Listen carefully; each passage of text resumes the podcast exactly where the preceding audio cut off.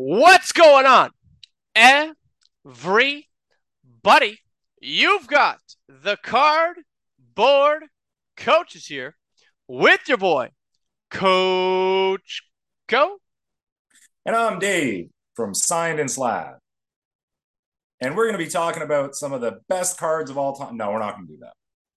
And I'm not Dave. He's not Dave. Sometimes I wish I was. Under what circumstances do you wish you were Dave? Um, when I when I when I watch Bo Bichette play baseball and I want to throw back my flowing locks, that's when I'd like to be Dave. I mean, we do we do have some Bo Bichette news, but that's not going to come till later on.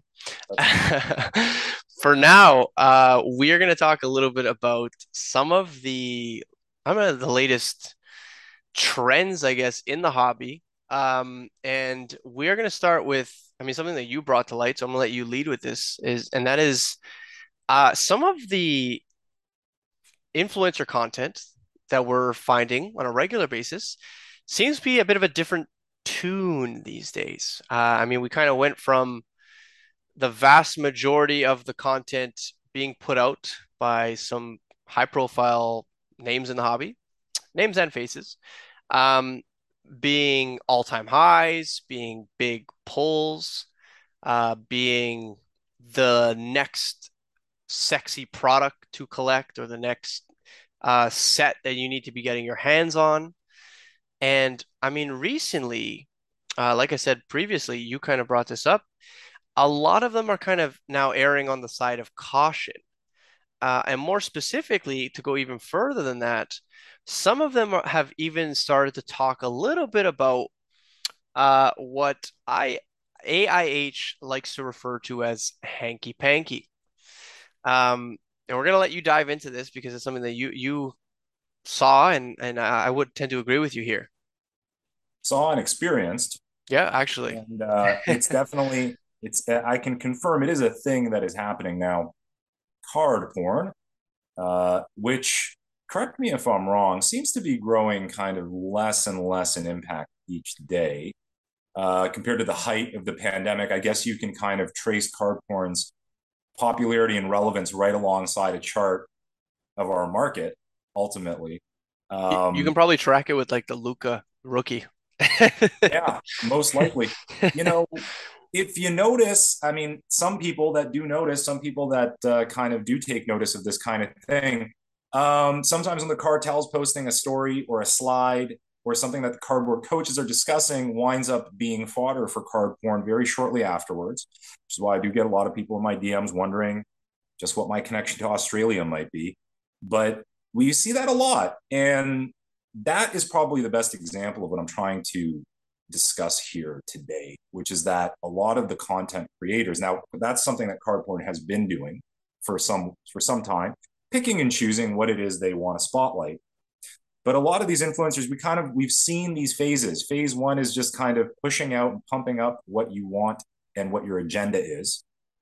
Second phase being don't be negative. So let's push positivity in the hobby. Let's talk about the good things because the bad things will make us all look bad and affect all of our cards. We've already had that discussion. That's not true. Bringing to light the hanky panky, quote unquote, uh, bringing to light all of the controversies, I think, is a net positive for the hobby, ultimately, especially when it comes to new entrants. And now they're in this third phase that involves joining in on the fun, joining in on what we've seen from so many accounts. There's too many to mention. We've already mentioned AIH. We've already mentioned ourselves, the cardboard coaches. Uh, there's, you know, going back to OGs like Sports Card Radio and Ziggy we see influencers now wanting to get in on the action. They see that content now rising to the fore because of the situations all around us, because of all the controversy, because the market is failing in some respects. I hate saying that because you and I, I think, still exist in net positive markets that are still fun to be a part of, that are still yielding dividends, right? We've never existed in that six figure realm, which we could only kind of look back on comment on, discuss here on Cardboard Coaches, um, but still from a, from afar, right? And that's the market that's getting a lot of attention right now. And it's confusing a lot of people too because you're seeing these records getting broken. And we'll we'll touch on that again, how that all comes together. in terms of looking ahead, right? Yep. But but right now it's like everyone wants to kind of jump on that card porn tip and talk about uh, some of the controversies in the market. And I think for some of these big influencer types, it also offers an opportunity to get at it with your competition. Well, right? I also think it's like like you're almost like making amends now, you know? Yes. Uh, and and also what I want to say about that is like, I mean, it's pretty fitting that like you always talk about or your your content is always geared towards the trendy things, and that like if now this is trendy, yes. Uh, if if now uncovering dirt is trendy, if um, you know coming getting to the bottom of things is trendy if that's the type of content that people want to consume uh, i mean now all of a sudden there's a massive shift towards that. And i'm not not saying that people can't change the type of content that they put out. Uh, i just find it very interesting um, especially because you know it's almost like well where were you before uh, when like all this stuff was going down in the first place? And and you know some people were either a part of it or um you know maybe just didn't ask questions they should have uh you know i guess the the dollar makes the world go round and and that's ultimately that's all that really matters i guess yeah the the the, the pushback is trendy and like you said you know it's still the search still the same search for clicks and for views as it's always been and yeah, make no mistake about it. The most insidious part is the people that provided so much of the fodder for our conversations want to get in on this. And it's, and, you know, all I would say to them, you know, like, and again, I'm not going to criticize what they're doing in the sense that they could do whatever they want to do, do your thing, queen. But at the end of the day, um, all I would say is like, you know, just watch what you guys are doing and how quickly you're doing it. And it almost becomes comedic. To flip on the dime right? To go from, you know, the the source of the content to trying to comment on the content as quickly as some of these uh, creators and influencers are starting to do is almost comedic to me because it's just such a quick change and such a big jump onto uh, onto a quote unquote bandwagon. And it's happening at an interesting time, right? As we discussed with uh, with Eric uh, on our last podcast, which was uh, feels like it was a month ago you know, uh, we're gearing up for the Fanatics takeover. We're ge- we're gearing up for some big changes in the hobby. We're gearing up for a lot of influencer and content creator um, elements that are going to be involved in that. So I think people are kind of organizing themselves to align themselves with the people that are the the five percent, as I call us, that are willing to call them out that are willing uh, to make certain uncomfortable comments or or ask uncomfortable questions. You see the the the backlash against a certain content creator that I call the Great Defecator, and what you see is unity, despite the fact that this gentleman has such a large following that he accumulated. You see unity in the hobby in terms of criticizing him, particularly because of this Marvel PMG crash that we've seen, and we'll talk about crashes, I yep. suppose, in a moment here. Yep. Coach Koe. But um, that to me indicates a lot of people are on the same page in terms of where we're at with that sort of thing. It's now out there very openly. You can block as many people as you want. You can curate the comments in your comment section as much as you would like to. But the the truth is there, the unity is there from the community, and I think a lot of these content creators want some of that action. They want to create that community and have it both ways. I would suggest that's a very difficult thing to do, but it could be possible. It could be a possible thing. You could be sponsored up the wazoo and carry out your agendas and still blind people to the concept that you that you want to be concerned for the hobby community. And one of the ways you're going to do that is you're going to cozy up to some of the 5% creators. And I've seen it. It's happening. It's a real thing. And that will be an interesting thing to follow. It'll be interesting to see how people uh, look at that, how they react to it, if they see through it, if they accept it. That will be an interesting thing to see play out. I, I mean, I think if there's one thing that the hobby has shown time and time again is that the hobby is a very forgiving place. Uh, so to your point and of like, will they accept it? I mean, 100%. Uh, they will 100% accept it. Uh, the it, it's uh I mean we we've said this about so many different instances and I mean even players. I mean players they screw they screw up royally and all of a sudden you know give them a, a year or six months or uh and all of a sudden they're like an investable again you know what I Right. mean so uh I have no doubt that that you know whatever someone decides to do um with the community that they've created that they'll be able to kind of make that shift if and when they want to um to your point uh previously when you mentioned the fall of a lot of prominent cards at auctions. Uh, I think it's, it's very interesting, and and I want to dive deep into that. The one that's been most talked about recently uh, was that Marvel PMG Red set. Um, now I think I don't know if it was the exact set or if there were some grades that were different or whatever the case may be, but at the end of the day, it was a full set of the I want to say 1997 Marvel PMGs. If I'm wrong, correct me in the comment section, please. Uh, and I, I want to say that it originally closed for about two hundred and twenty thousand dollars. And again, if I'm wrong, please feel free to let me know in the comment section. And it closed recently for approximately twenty thousand dollars. Now, again, these numbers are I- will give you approximate numbers, but the point is that there was like a 90% drop off in the price.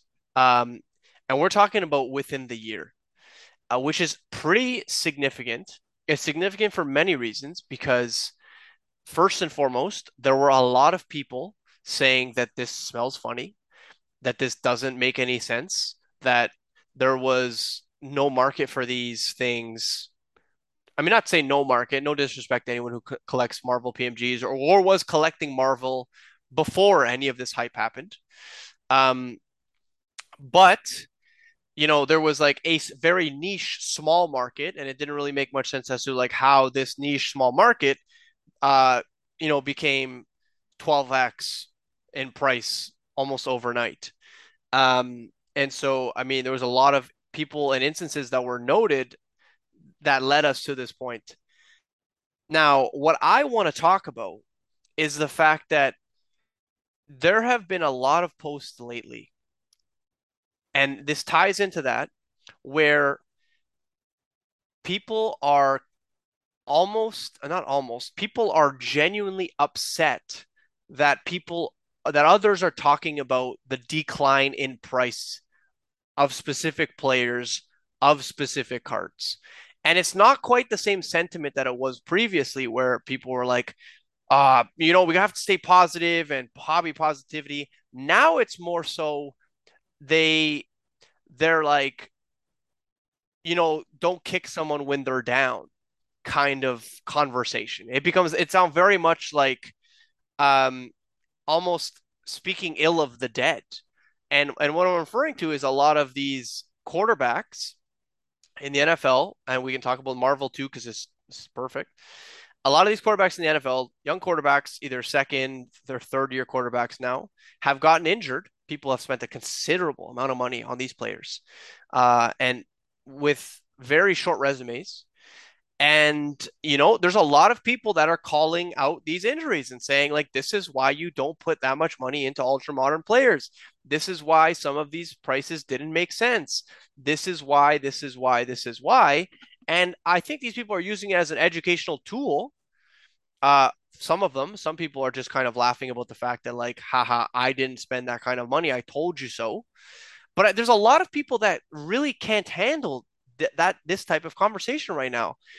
And I think that you need to be able to accept that the high volatility, what comes up also has the ability to go- come down. So, you know, if you buying into, and whether you want to admit it or not, the reason why you buy into these young players is because the likelihood of them having significant run-ups is higher than a safer play than someone who's been in the league for five six years right? Because uh, everyone else is doing it. Why not?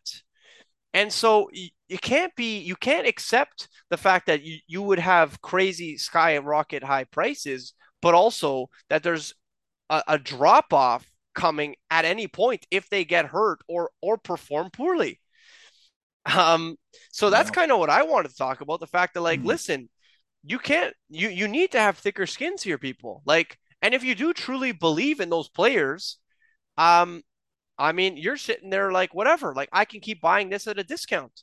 The same people who are buying Tatis right now, the people who are buying Tatis right now are people that believe that Tatis is legit, regardless of his injuries and his surgeries and uh, you know what he's chosen to do out uh, off the baseball diamond, and they're just buying right. Like, so I, I think you need to have a little bit more confidence in whoever the hell you're putting money into first and foremost, but also, um, I, I don't think we can get so upset about conversation topics here because, like I said, what comes up might might come down and and yeah. right now they're coming down.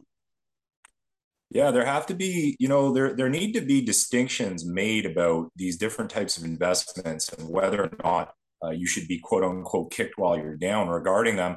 I'm not kicking anyone when they're down. It's just not my style, and I'm also I just don't care enough, particularly when it comes to these Marvel PMGs. I, I do have a bit of a vendetta against one of the primary sources of the Marvel pump, but beyond that, I mean, I just really don't care. And I, there are so many collectors out there. I don't need to name these guys. They know who they are. Um, and and they are actually like dedicated collectors of this sort of thing. We talked about Marvel till the end of time. I've made it clear that in my mind, when Wolverine gets announced as being in the next Deadpool movie, the vast majority of collectors and Marvel fans are looking for first appearance comic books in CGC slabs. They're not looking for PMGs. In fact, a large portion of them don't even know what a PMG is. It is a small group of guys and girls that are trading between one another. And when one of them gets bored or when one of them's not paying attention, you get mar- major market fluctuations because it is so niche, it's so new, and it's so not intrinsically valuable. Okay, like uh, there's nothing to these PMGs. They don't represent do they do they represent a moment in time in the market maybe? They don't represent a moment in time in the marvel universe. They don't represent first appearances. They, they're not the quote the quote unquote equivalent of a rookie card. So that always has baffled me. So yeah kick, kick someone down if they decided to put a ton of money into that. Um, you know even if they were misled by influencers you got to have some self responsibility when it comes to the realm the, the the the football quarterbacks you know i remember when tatis first went down his injury.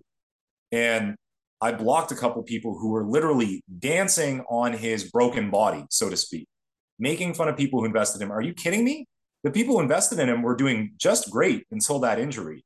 Uh, that it wasn't rocket science. You were investing in one of the top prospects. It wasn't his fault that he got injured. Now, later on, you can start to get into the conversation of what was it his fault? Was he taking too many chances? But that rubbed me the wrong way. Um, I would certainly not be a fan of you know someone rubbing it in my face that a, a UFC fighter I'm investing in got injured or anything like that. But it's very similar, is it not, Brendan, to when people were investing in Acuna, Tatis, and Soto. They were just doing it on a lower level because of what Topps puts out. Panini has these high end products where you end up spending six figures on Herbert and Burrow and Tua. And uh, some lessons were learned pretty fast with Tua because that's a roller coaster. That is a that is a pretty severe roller coaster when you're at the top of the world and then what happens to him uh, happen. But there have been people like the gentleman who I falsely uh, introduced myself as, Dave from Signed and Slab, P. Ryan, a lot of voices out there reminding you uh, how dangerous it is to go all in, especially in a sport like football. A sport like football that has a track record of all of these superstars, number one draft picks that fell to the wayside for a variety of reasons the least of which is massive injury. So yeah, there's there's a danger there. And that's where you got to imagine people have to start putting into their heads that you have to have knowledge of the game on a deep level. You have to follow the game. You cannot just be this person. You can't can't be one of these guys someone grabbed a buddy and it's like put money into this because I know you have a lot of money, so put money into cards and jump on the bandwagon. Dangerous. You got to have a deep knowledge that is the future of this game. The future of this game is timing. The future of this game is knowledge. uh, being able to look back on things. Like you said, if someone is reinvesting in Tatis right now or simply continuing to load up, I'm not going to call them foolish because look at Aaron Judge. Look at Shohei Ohtani. These guys had bumps in their careers where people gave up on them. People dumped their cards because of injuries, because of questions. Oh, maybe Ohtani's arm is done. Maybe Judge is too fragile. Okay. The people that held or the people that decided to make strategic plays, it was a strategic play to be picking up Aaron Judge at the last expo, wasn't it? As someone I know is, is discovering. I remember so, I remember seeing people trying to sell Aaron Judge and they just couldn't do it, you know? Like it's uh yeah. and I mean if they didn't sell then I mean they're they're sitting pretty right now, right? So there there were people running up, you know, for example, to my table at the expo trying to get a Judge slab that I had really cheap because they figured I'd probably let it go really cheap because uh wasn't selling well. There was only a few people that asked about it. I decided to make my own move by simply not moving it. You know, I had a I had a sticker on it. If someone offered me the sticker, it would have been theirs. Um, but I didn't want to compromise the way that I did with a ton of other cards. Um, so a lot of lessons here are happening in front of our eyes in this new market in terms of uh, how you want to. If you're solely an investor, a flipper, you better be paying attention to all these things that are happening. If, if every day, every day, you better be yeah. like like and like I also think that this is the I think that people need to stop like if you do if you do play in those waters, I think that you need to reevaluate what a a, a good return on investment is, right? If you are a flipper, um, and I'm not advising that everyone do this, but back a year, two years ago, it, it was normal for a card to do 50, 60%, maybe 100% run up. Like under the right circumstances. Nowadays, it's it's becoming more and more difficult for that to happen. A lot of that has to do with the fact that the market is becoming very smart, and a, lot of times you can't just dump something onto someone just because someone had a good game or two. Um, and that's why I think, you know, learning to accept like 15%, 20%, 25%, like these are massive margins if you're talking about return on investment in short short period of time. You know what I mean? Like this is like I know we got we got used to crypto gains and we got used to you know massive run ups in meme stocks and massive run ups in base cards or you grade a card and all of a sudden it's like 6x what it was because it's a PSA 10 now or 10x what it was as a PSA 10 now. Mm. Like margins are changing because people are getting smarter and so I think you need to reevaluate what what a positive return is and just kind of like you can build off 15 20% returns man that's like not it's not bad to get 20% or even 10% yeah. of, of and, what what you bought a card for yeah and, and and and on the same line how to deal with potential losses and even kind of um perceived losses i would i'd say this i'm i'm happy to throw out you know that you know people should be following accounts like on youtube like baseball card collector investor dealer and, and listen to him a little bit more than you're listening to the popular accounts, the, the sports card investor type accounts these days. Because a lot of these people are uh, like likes card collector investor dealer. I forget the guy's name again, but um, Chris, I believe, has a really good perspective. Where does this perspective come from? Did he conjure it up magically? No, he's been doing this for decades since he was a kid. Go figure. And he's got great perspective on what happens when you have to potentially take losses, how to turn that into a net positive. This guy's got great content when it comes to that sort of thing. And, you know, go figure. I don't, I mean, as far as I know, I, I don't think he has any cross purposes with any sponsorships or anything like that. That should always be the number one tell for you if you see something sponsored by PWCC, that should be a huge tell for you. I've always thought that. but um, and I'm singling them out specifically. I am. I'm not just using them as as an example. But um, that kind of content is going to help people right now. Um, and I'm talking to the people that that are new to the hobby that didn't get out because a lot of people got out. They're yeah. like moving on to the next thing, and a lot of what they saw bothered them, and maybe they lost some money. But the people that are sticking around and actually like it and like what they see, because that's a real thing. Like that's a lot of people. Doesn't get, you know, there are a lot of naysayers. There are some, even some of the guys that I mentioned that we're friendly with, that I mentioned earlier, are just so dang negative. My God. It's the one thing about sports card radio. Like, you know, great content. And um, when he goes on the warpath, it's almost exciting. It's like it's exciting to see the man do his do his thing, or the men's do their thing because I think they're twins. Yeah. But um, in the lurking in the background, it almost seems like he wants the hobby to completely fail and everyone to suffer. I, I, look, I'm just saying that the vibe is there. I, I hope that's not a vibe of cardboard coaches. The cardboard co- coaches vibe is learn, educate, enjoy it. You better friggin' enjoy it. You're in big trouble if you don't enjoy it. And it's coming from the perspective of people. Brendan's been following sports his whole life. I've been collecting my whole life. We were in it, right? Like that's that's the kind of thing that I want people to uh, focus on. That's the only way you'll ever hear the cartel say uh, be positive or or whatever. Um, is uh, gaining a little bit of perspective, following the right people. And I think that's happening right now. And again, it just leads back to what I started this whole conversation with is that even these content creators, the pumpers and dumpers, the sponsored, the uh, the hidden agendas, uh, you know, they're, they're going to turn around and, and realize people are on this and, and starting to become more knowledgeable. And they're going to try to turn their content into that kind of thing. Um, and uh, Well, I mean, especially if you're running out of like new things to sell. Do you know what I mean? Like, because like exactly, now all the things that like have been uncovered, not all of them, but like, do you know what I mean? Like, it's it's you'd be hard pressed to find something that hasn't gone on a run of some kind. right, Um, and so it's not like you're like, oh, no one's seen these before. Check these out. Now all of a sudden everyone wants like this thing that's kind of been around for a while, right? Like, yeah, um, and so that's where it's super interesting because now that there's not like new things to show so much, now it's like, okay, well, like, what do we talk? Like, what do we talk about? We We've have to the talk Star about. Wars run. We had a we had a recent Disney run. I think it might even still be happening actually. Yeah, well, I think they Um, just released a trading card game, didn't they? I, yeah, and I think I think that I think that was uh, that was the thing uh, that that that has people's attention right now as well. But again, I, I and then I almost wonder how much too much of a push um, hurts these things. That like we we can no longer just see if something grows organically. I know. Here, I'm I'm going to throw it out there on the spot, so I don't expect anything here. But can, can you think of the last organic type of uh, you know type of elevation of a product that kind of didn't come from a place of being pumped or having a lot of people insisting it's the next big thing.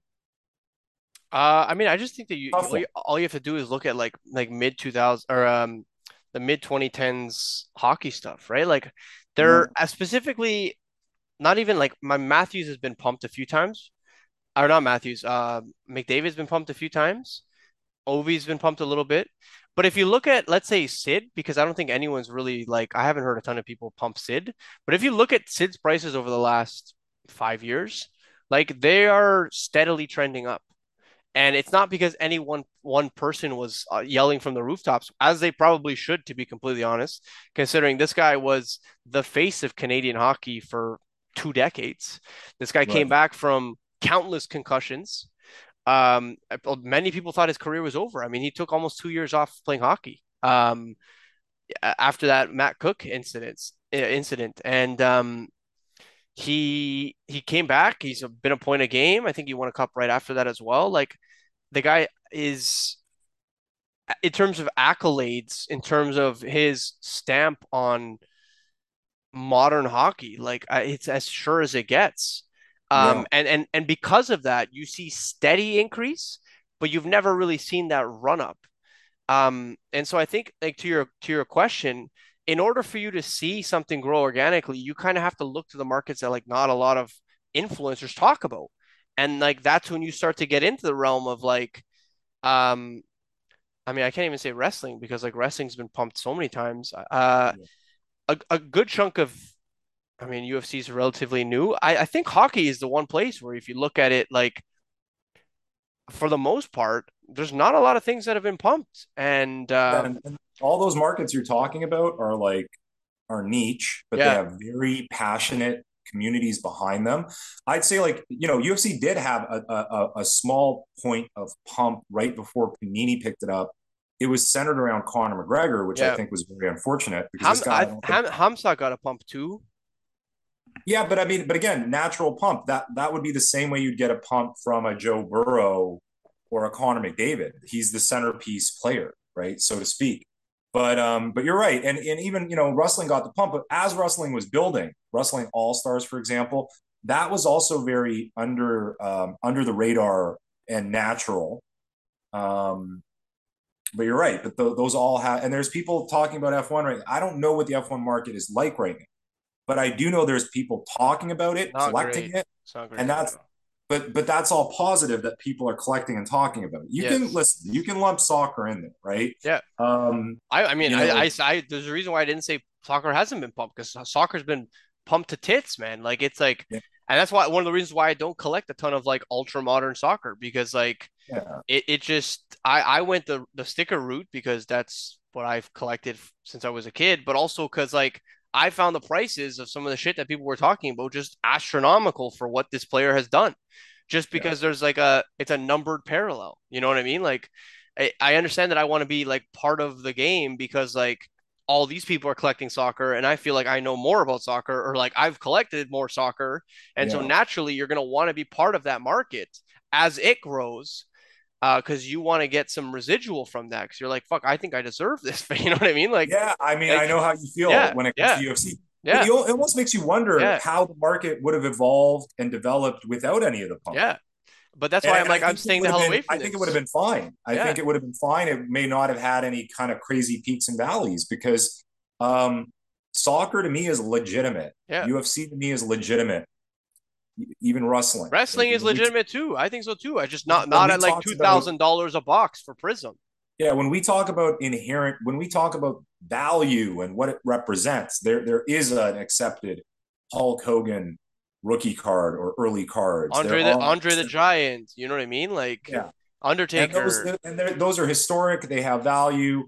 UFC has a really good lineage in terms of you can identify the first autograph, the first rookie card.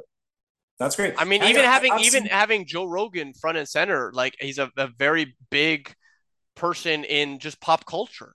And the yeah. fact that like his stuff is present in UFC products, you know what I mean? Like is, is another thing it's that's popular. Pretty, yeah, exactly. It's very popular.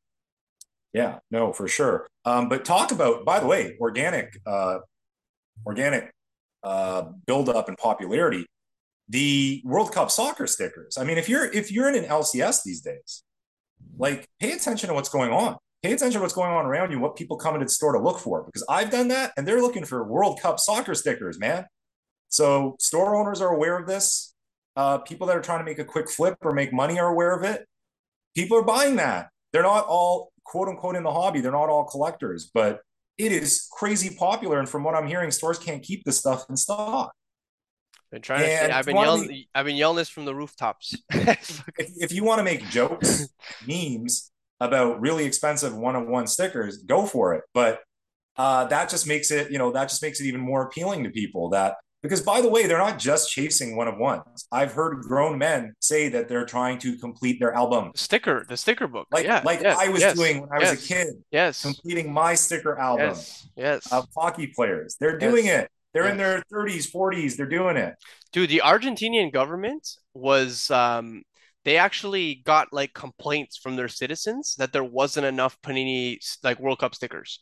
And they actually yeah. had to have conversations with distributors to get them more. Because like that's how popular it is intervention like stickers. for stickers, right? Like that's how popular it is on a global scale. And this is something I've been trying to say forever, right? Like I'm like people in Argentina don't give two shits about uh, a hot rookie from th- this Topps Chrome Sapphire that released at twelve hundred dollars a box. Like they care about a guy who's been playing football, and I'm going to call football because that's we're talking about soccer, but they're like for the last twenty years, and is perhaps the the, the most decorated player of all time in Lionel Messi. You know, and they don't care if it's a fucking base sticker uh, you mean they think that the parallels are kind of cool, but I think I guarantee a lot of people who aren't aware that there are parallels are kind of opening these packs and being like, "Oh shit, like there are parallels now." You know what I mean? Like, and that's just adding a whole nother layer to the sticker collecting that was already so prominent. Yeah, although you got you got to wonder how many families and kids throw out parallels. Like they don't care. Like the kids, like he's not my favorite player, and they toss it. Dude, I always a, love thinking about that. There's a sticker. Um, it's uh, of a guy named Son, who's like arguably the best Asian born player of all time. And uh, basically, the story goes this dad bought like a bunch of sticker packs for his son and like just gave them to him and the album. And you know, the dad asked like, "Hey, like, do you mind if I go through your sticker book, uh, the album, see what you have?" And he like goes through it, and the one of one Son is in there, and, And he that's stuck it. he stuck it, he stuck it, I and it's probably like it might be like a five thousand dollar sticker, but like like dude, it's a it's a five thousand dollar sticker in that book, but like I think it's really cool because it goes back to collecting. Like the kid doesn't really care that it's a one of one. It's an it's amazing that it's in that book and that, that it's a fantastic story. But at the end of the day, those things are are meant to be collected. Like and in this case, they're meant to be stuck, right? Like they're meant to be in your book. Uh, I think one of the, coolest things ever would be if like someone assembled all those one of ones in one book. Like that would be, I mean, obviously literally impossible, but like imagine how cool that would be. Um, you literally have like every one of one or like every every single sticker you stick is like of a certain parallel. I think that's another really cool element. Well, I know I know a guy who might eventually wind up with every one of one NHL shield ever created. I know. But uh, now uh, let's uh, let's transition quickly to other popular things like the the the things going on in baseball as we speak.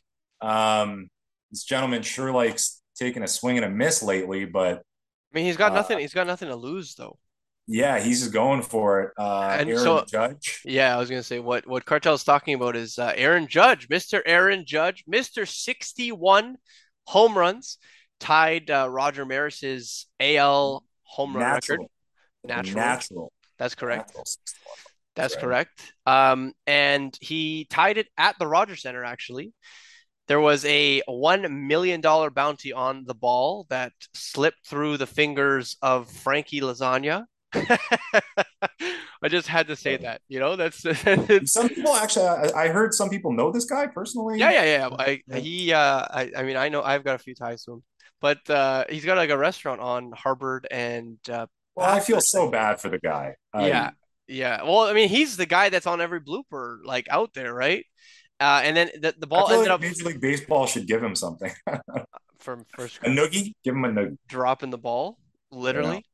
Uh, so he dropped the ball into, I mean, so he didn't actually have the ball in possession. He reached over the railing, it touched his glove, um, and it fell into the Blue Jays bullpen, where the bullpen coach or the uh, bullpen coach delivered the ball to Judge, who then handed the ball over to his mother. And and I mean, uh, realistically speaking, it ended up exactly where it should have. Um, you know, whether that's like with the mother or Aaron Judge himself, uh, because that is a a piece of history that is kind of nice to have as a player, I assume. Um, Agreed. and and the fact that it happened in Toronto is kind of cool because I mean we're from Toronto. We only have one baseball team, and uh, you know we're forever going to be known for tying that record or being him, tying it in Toronto, which is awesome. Um, and he's one away from breaking that record, and that's why he's all these swings and misses are happening. There's a two million dollar bounty on the ball, the 60 second ball, because that's the one where he officially breaks the record. Um, and I, I don't think enough people are talking about the fact that like whoever catches this ball needs to run for their life. Like, and I'm not even being dramatic, but like imagine if everyone around you at a stadium with like 50,000 people knows that you have like $2 million in your pocket. Like, that's pretty goddamn scary because there's no way that people aren't going to see someone catch this ball. And I know that there's security, but like, how quickly do they get there? And at what point does everyone uh, around them just kind of like leave him with the 2 million? dollars? it, it makes me think of hilarious scenarios where like what one of my techniques would be like have have a bag full of balls of, of major league baseballs and like throw them in the air as the balls come down and scatter them and then keep your eye on the prize and then get in there but or like throw down like a ninja smoke bomb um but yeah uh obviously we've got who we got Probstein gold ken, ken Yeah, yeah, but Goldin Probstein Probstein offered a modest like 150 or 250. yeah he I came think. in pretty low But like people in at million I think they're getting themselves into uh, big problems by putting out numbers like that I right think so too. I think so Uh, too. but but that said, I mean, you know, accounting for inflation and everything, let's not forget that I believe Todd McFarlane paid a million or two million for uh, what the balls that he picked up, which I believe were the Sosa and McGwire, was it both Sosa and McGwire? I, I should have looked this up, but Todd McFarlane spent a million. And but he was a smart guy. He didn't just get the ball to, to own the ball for its value. He also took it on tour, which uh, is something that I think is getting talked about a lot these days when it comes to high end Mantle rookies, literally touring collectibles and letting people see it, potentially touch it. Well, we talked um, about Rob like, Rob G when he when he closed the the, the PSA nine. Like he yeah. didn't go on tour, but he had like significant exposure as a result of it, that. He was on podcasts, he was like yeah, interviews, right? Like that's and it's an investment at that point, right? Like literally yes. an investment.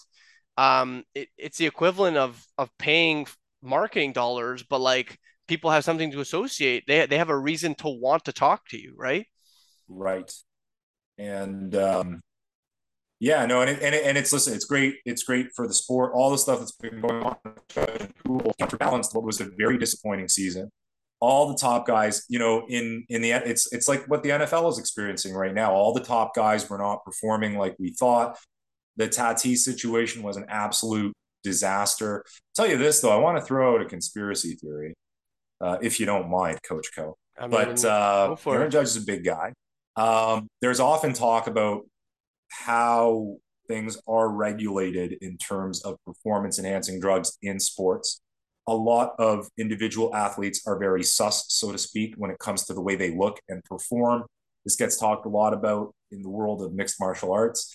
I find it interesting that a, a high profile player is popped on the on the on the eve of these home run chases. We are going to be told Albert Pujols has been quote unquote natural his entire career. We are going to be told that Aaron Judge is natural. Just putting that out there for our conspiracy heads. And I know we've got a few of you guys because you're watching the cardboard coaches and you're watching the stuff that's a little bit of a pushback. I'm just going to throw that out there as someone observing what I've seen in Major League Baseball this year. It's all very neat and tidy when it comes to this pursuit of the home run record, and they needed it. I think Aaron. Because, I think uh, again, just fine. imagine what a disaster I think, and, that, and, I, so do I. I do as well. I'm just throwing it out there. Yeah, yeah think yeah. of the disaster it would be if at the, end of the year they said, you know what, we screwed up and he's on anabolic steroids. I'm not throwing that out there as an no, accusation. No, no, I, know, just, I know. Just giving you some food for thought. For sure. The way it played out and what the I, fact that man, man did baseball. Baseball needed it, man. It was I, really bad up till now. What I will say is that in high school, he was like a tight end, uh, a hitter and pitcher and uh, there was something else he did in high school. Oh, he was also a basketball player, and he was like he was like an all star. And like he averaged like eighteen and thirteen as a as a center in basketball. He was um he he had like sixty five Ks in like like nine starts as a as a pitcher. Um, and then uh, whatever I was talking about earlier. But anyway, all that to, to, say that like this guy is like a natural athlete, and not to say that right. natural athletes can't also yeah. do. No, like, I, but I'm I'm saying that like this guy is is just a, like a, a freak of nature. I yeah, I I would throw back that Brock Lesnar as a high schooler and and college wrestler was known as a freak of nature.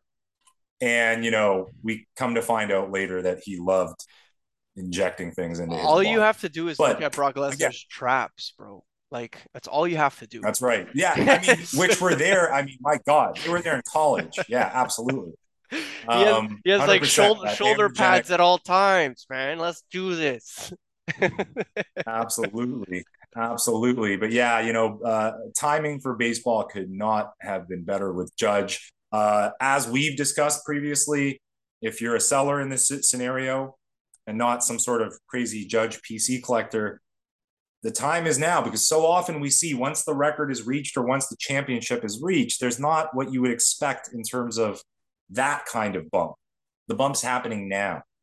The opportunity, right, is is, is now uh, I, in terms of jumping on that.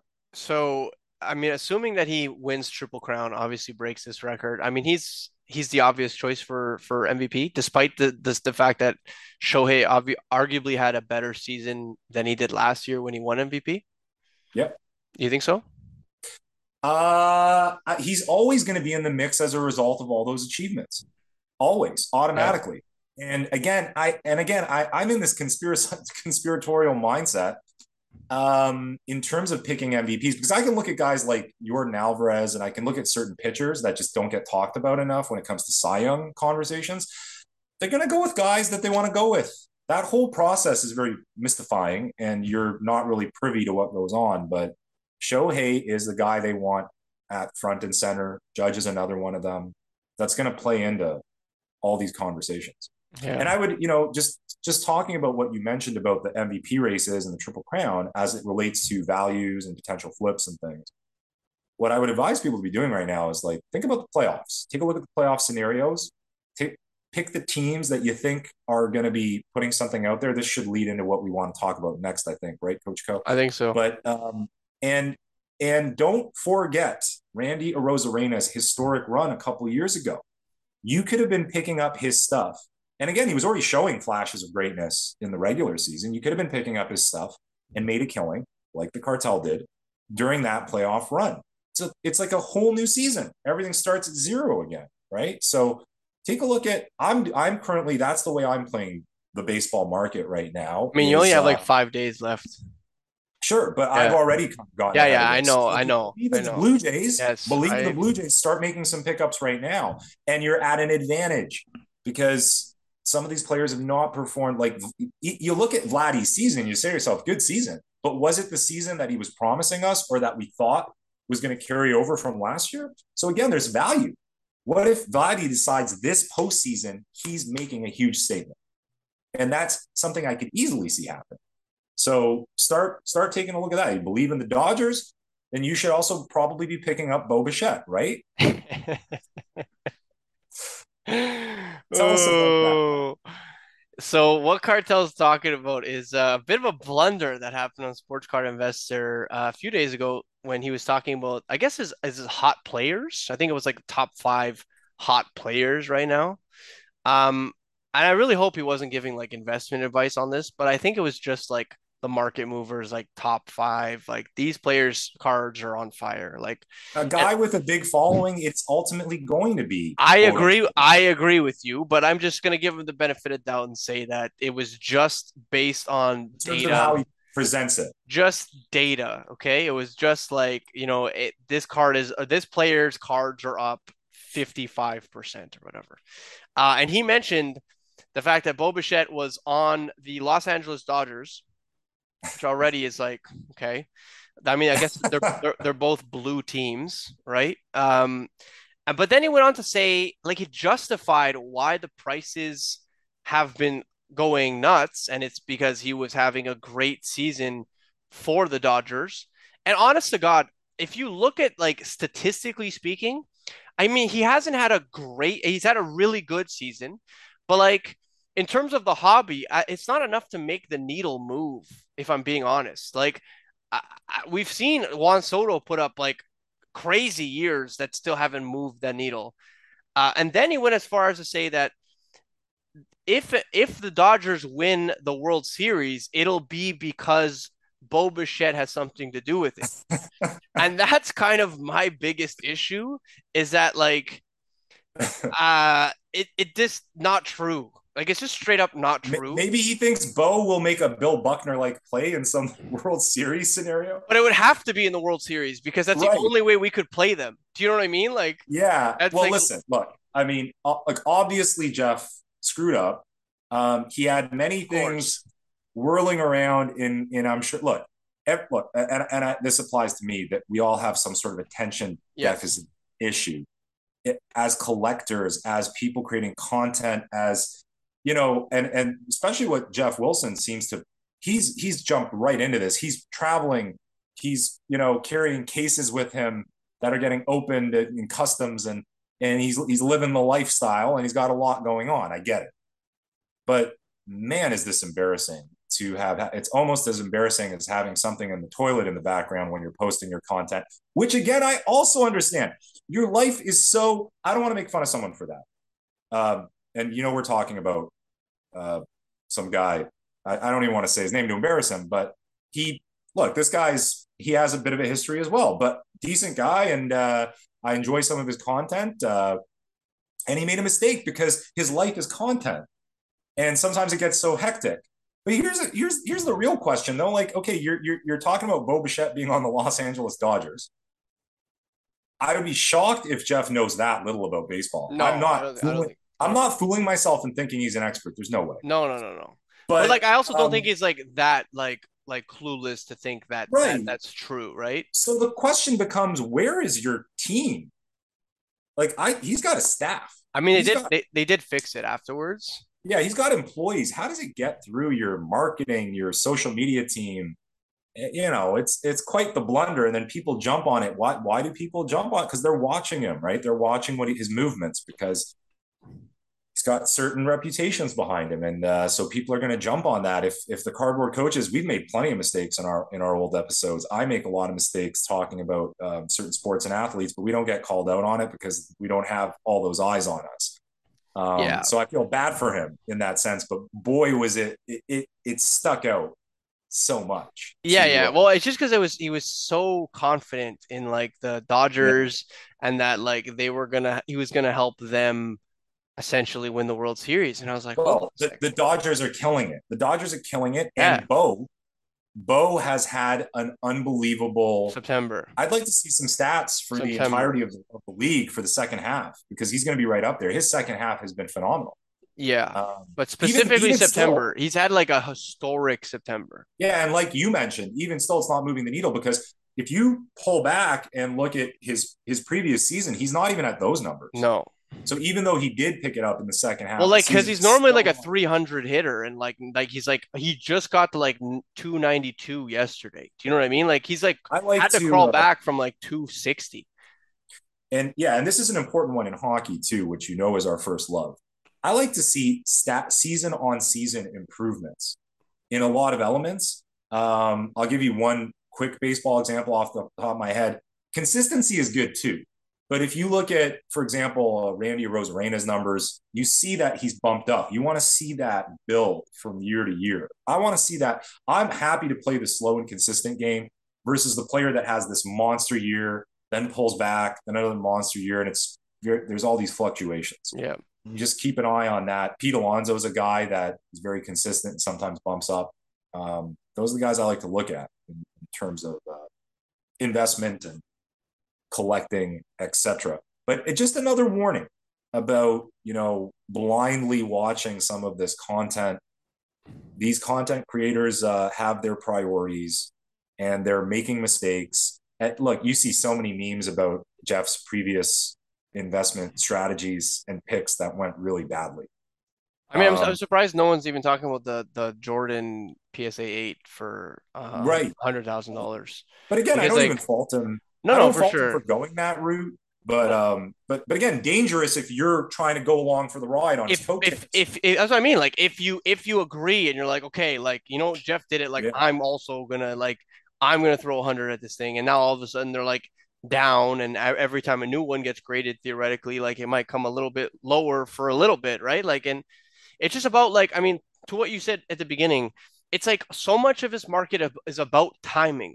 It's not yes. to say that you're buying the wrong things, but maybe you're just buying the wrong things at the wrong time. You know, yeah. or the or the right things at the wrong time. Do you know yeah. what I mean? Like, and that has a lot to do with it because, like, sometimes if you bought a Jordan, not to say that a PSA 10 Jordan is not the right thing to buy, right? Yep. Like in terms of a yep. safe investment, but like buying at 750 is like wasn't a great time to buy right? Like we, we got to be on our toes more than ever. I think if there's one final parting yes, I thought agree. that we want to throw out there based on all this stuff we've been discussing is to stay on your toes, not do not put all the eggs in one investment basket. Do not put all your eyes in one creator basket uh, or advice basket.